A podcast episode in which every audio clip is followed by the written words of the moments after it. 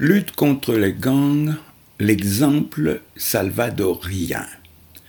Un modèle efficace dans la lutte contre les gangs est apparu, et ce n'est point à Washington ni à Miami, mais dans un tout petit pays du continent, le Salvador, six virgule huit millions d'habitants. Hier, les gangs armés, comme aujourd'hui en Haïti, occupaient de vastes parties du territoire, selon un bulletin de l'A F P.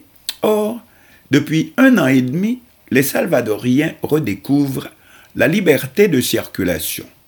La politique drastique de lutte contre les gangs armés qui entravait le pays et menée par le président Nayib Bukele porte ses fruits.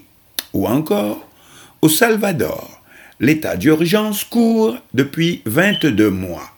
Décrété par le président Bukele en deux mille vingt-deux, il permet patrouille de l'armée et arrestation sans mandat judiciaire. Nous poursuivons. Depuis, plus de soixante-quinze mille personnes ont été emprisonnées. Quelques douze mille cinq cents membres les plus dangereux des gangs M S treize et Barrio dix-huit sont enfermés dans une méga prison aux conditions de détention ultra strictes. Le centre de confinement contre le terrorisme, Cecot. Avec ses quarante mille places, cette prison, la plus grande de l'Amérique, est le symbole de la croisade du président Bukele contre les gangs. La répression est bien entendu encore plus sévère envers les forces politiques ou commerciales ou économiques qui sont alliées à ces gangs. Entre parenthèses, chez nous, il aura fallu attendre la contestation actuelle contre le pouvoir de facto pour que l'état d'urgence soit également déclaré, mais évidemment contre les manifestants, pas contre les gangs. Et c'est là toute la différence. Entre en scène, en effet, la sacro-sainte doctrine du respect des droits humains. Tout comme chez nous, les méthodes plutôt expéditives du commissaire du gouvernement de Miragoâne, Jean-Ernest Muscadin, qui ne trouve pas l'agrément des organisations locales de défense des droits humains. La politique anti-gang du président du Salvador, malgré son succès confirmé, malgré un taux de popularité proche de quatre-vingt-dix pour cent, est fort critiquée dans le monde démocratique occidental. On lit par exemple un rapport d'Amnesty International s'est alarmé du remplacement progressif de la violence des gangs par la violence de l'État. Sauf que Nayib Bukele remporte, voilà, un nouveau mandat de cinq ans à la tête du Salvador, et c'est bien sûr sur la base du succès de la lutte contre les gangs. Nous citons, après quatre ans de pouvoir sans réelle opposition, le jeune quarantenaire jouit d'un taux de satisfaction frôlant les quatre-vingt-dix pour cent selon le Latino Baromètre deux mille vingt-trois. Pour Beatrice Martinez, salvadorienne, trente et un ans, vendeuse dans un marché public, le Salvador a beaucoup changé. Maintenant, même la nuit, qu'on peut se promener tranquillement.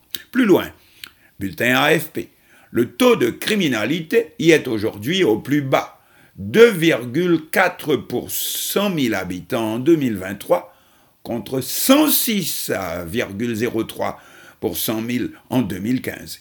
Nous poursuivons une réussite due à celui qui, jouant le jeu de la même critique occidentale aux oripeaux dits démocratiques et humanitaires, et qui refuse d'admettre cette critique occidentale à ce sujet qu'elle est dépassée dans maints domaines et sous divers aspects, celui, le président du Salvador, qui se définit lui-même comme le dictateur le plus cool de la planète, toujours en jeans et baskets, chaussures tennis et superstar des réseaux sociaux avec ses cinq virgule huit millions d'abonnés sur X, ancien Twitter, et qui sait peut-être qu'il a des abonnés également chez nous en Haïti, et dont la devise pourrait être aussi tout simplement « On ne fait pas d'omelette sans casser des œufs.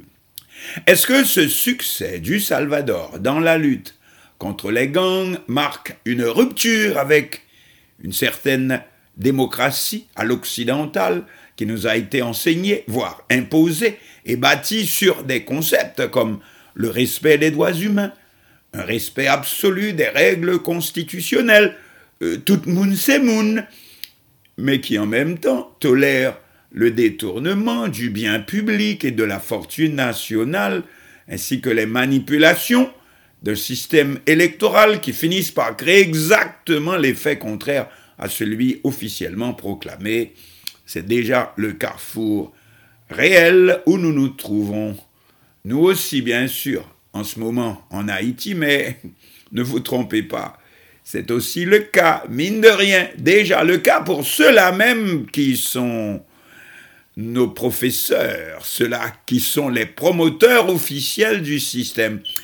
Comme dit le proverbe créole, « Ti cochon te dit maman, pour qui ça jol ou long comme ça ?» Voilà, en tout cas, le succès obtenu par le Salvador dans la lutte contre les gangs n'a pas attendu l'arrivée d'aucune force multinationale, n'est-ce pas? C'est probablement ce qui fait la différence. La lutte contre les gangs, qui n'est donc pas une spécificité haïtienne, la lutte contre les gangs est devenue non seulement aujourd'hui la cause nationale par excellence, mais aussi, c'est peut-être pour tous les peuples, la nouvelle manifestation de l'indépendance, de l'indépendance tout court, de la souveraineté nationale, comme on le voit au Salvador, et qu'on ne va point tarder à voir peut-être aussi ailleurs, n'est-ce pas ?